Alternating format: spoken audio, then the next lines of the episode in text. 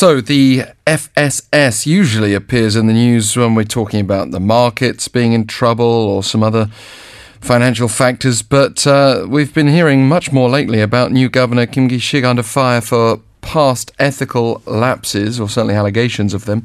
The Blue House is refusing to give up on him, though. It's referred the matter to the National Election Commission to evaluate whether his apparent failings were damning enough to warrant a resignation. Let's take a closer look on today's Spotlight with Cho Ji-yeon. Good morning. Good morning, Alex. So, President Moon is keen on showing himself as a champion of the masses, and naturally, uh, the new administration really named eradicating accumulated evils uh, from the conservative rule and also purging corruption um, as its two, top two policy priorities for his five year term. And another pledge was to have uh, reform. And so, with growing inequality, not to mention prominent roles in many high level corruption scandals, mm. it is something of a cliche for top level South Korean politicians to promise that they would weaken the chaebol and nurture small and medium sized enterprises. But this has been an ongoing trend among politicians. Even former Park Geun-hye promised economic democratization even when she ran for the presidency back in 2012 but that went nowhere.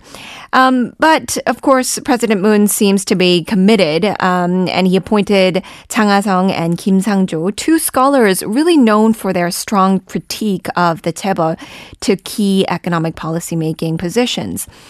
And the previous FSS head, Choi Eung-sik, resigned only after six months on the job because he was embroiled in a corruption scandal of his own. It was asking KEB Hana Bank to hire his college friend's son. And this was a chance for the Blue House to fill the position with someone who better fit the agenda for reform. And Kim Ki-sik uh, co-founded the influential progressive NGO People's Solidarity for Participatory Democracy and served in the National Assembly from 2012 to th- 2016 as a lawmaker of the then opposition Democratic Party. He had also been dubbed as a chaebol sniper by the conservative press for his strong views against a chaebol monopoly and appeared to be the right person to hold the helm of FSS. But that has really been something very questionable. It's been up, put up for questioning since last week. Yes um, the new FSS chief has become a headache for the ruling Democratic Party and the presidential office due to this controversy generated over uh, three overseas trips he took that were paid for by financial institutions he was supposed to oversee as a lawmaker. He has been also been accused of burning through political donations in the last five months of his parliamentary term and while President Moon made it clear he will not fire Kim merely over allegations, he acknowledged Kim's past actions fell short of standards for high level officials. And a new revelation was made that Kim Ki-sik spent 370 million won in political donations, um, sparking criticisms that he rushed to spend the money before his four-year term ended. In fact, the Munhwa-ilbo reported that Kim spent an average of 70 million won uh, a month over the last five months of his term. Um, and it was an effort to spend all of the contributions that he had amassed. Typically, lawmakers return such contributions to their political party or to the state coffers when their term ends without reelection. And specifically, Kim gave about 20 million won in donations to 16 fellow Democratic Party lawmakers and spent another 22 million won on severance pay for aides in his National Assembly uh, office.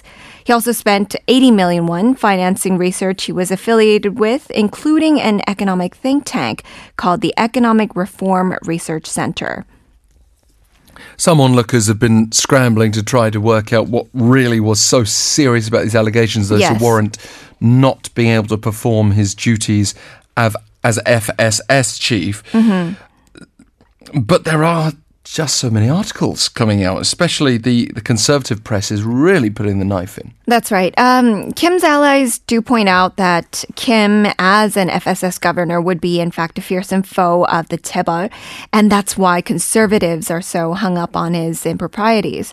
Um, to be fair, he's not accused of major infar- infractions, um, but you do see a lot of the allegations and articles coming out. If Kim remains in his position, one clear loser would be the Samsung Group, whose uh, financial subsidiary, the Samsung Securities, made headlines on April 6th. Um, instead of a cash dividend of 1,001 per share owned, shareholders of the firm were mysteriously rewarded 1,000 shares per every share owned owned. And 16 Samsung Securities employees then proceeded to sell 5 million of such quote unquote ghost shares and sent the company's share price nosediving.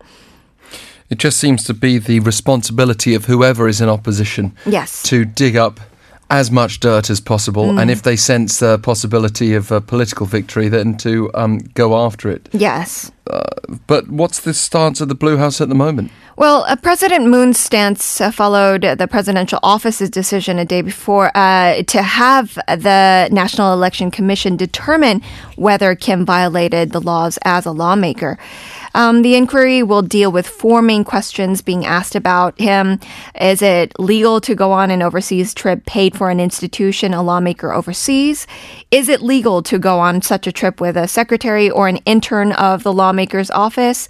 Is it legal to do personal sightseeing while on an official trip? And is it legal to disperse political donations or use them as severance pay for aides during the final months of a lawmaker's term? The Blue House said that it will decide what to do with Kim once it reviews the NEC's ruling in the case. And to compare Kim's to other lawmakers, the Blue House also looked into cases of overseas trips taken by lawmakers across party lines in which travel expenses were paid for by institutions that they were supposed to oversee, just uh, to, to grasp a little bit more of um, whether this was fair on account of other uh, lawmakers, what they did. Um, it said it randomly selected 16 institutions without naming them and discovered a total of 167 such overseas trips.